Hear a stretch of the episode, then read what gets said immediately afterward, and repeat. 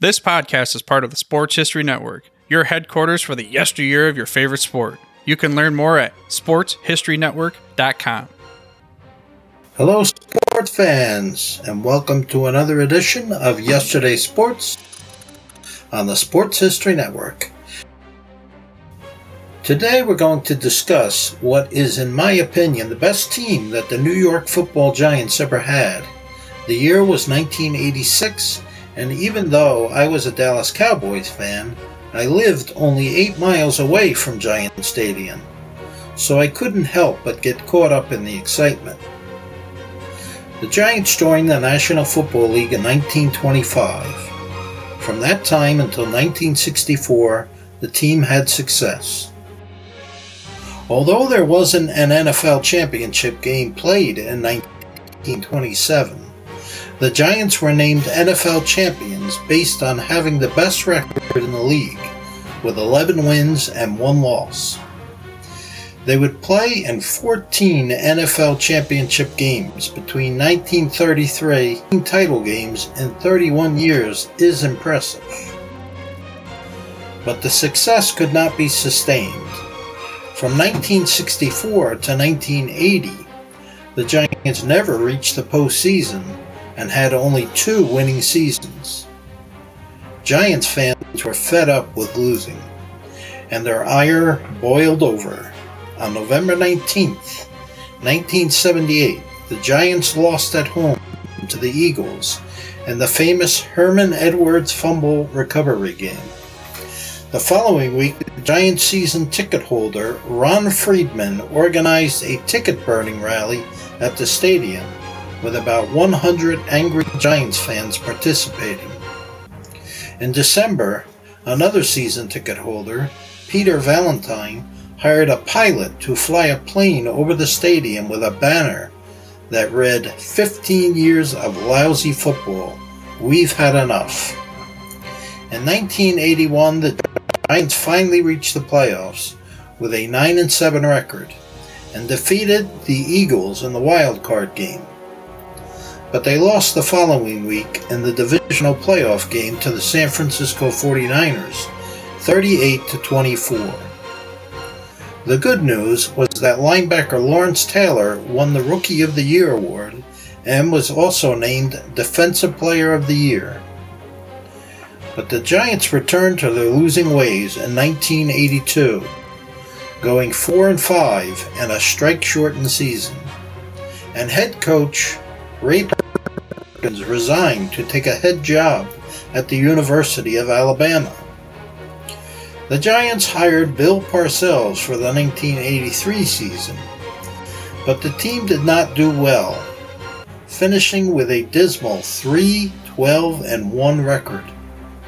Lawrence Taylor was again the bright spot, winning the Defensive Player of the Year award for the third consecutive time. Things got better in 1984. The Giants went 9 and 7, made the playoffs, and beat the Los Angeles Rams in the wild card game before losing the divisional playoff game to the 49ers. Big Blue got even in 1985 when they beat the 49ers 17 to 3 in the 1985 wild card game and although they were shut out 21 to 0 the following week by the eventual Super Bowl champion Chicago Bears, Giants fans had high hopes for the 1986 season. New York went 12 and 6 in 1985, their best record since 1963, and the team was loaded with talented young players. But the 1986 season started sadly as two former Giants players died during the offseason. First, defensive back Carl Spider Lockhart died at 43 years old, and seven weeks later, running back John Tuggle died at just 25 years old. The season opener was a tough assignment on the road versus the Dallas Cowboys, and the Giants lost a close one, 31 to 28 on Monday Night Football. The winning began the following week at home when the Giants' defense forced eight turnovers and a 20 7 win over the Chargers.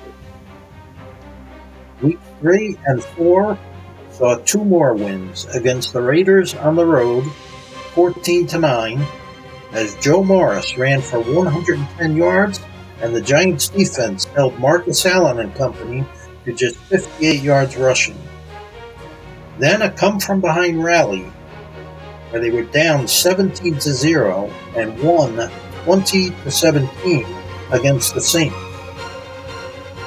The team upped its record to 5 wins and 1 loss with consecutive wins over the Cardinals 13 to 6 and the Eagles 35 to 3, holding the Philly offense to just 58 total yards and sacked the Eagles quarterback 6 times. Lawrence Taylor had 4 of those sacks. The winning streak ended in week 7 against the Seattle Seahawks when the Giants allowed 6 sacks and Phil Simms threw 4 interceptions. But New York bounced back at home the following week against the Redskins, 27 to 20, even though Washington had success through the air with 420 yards passing.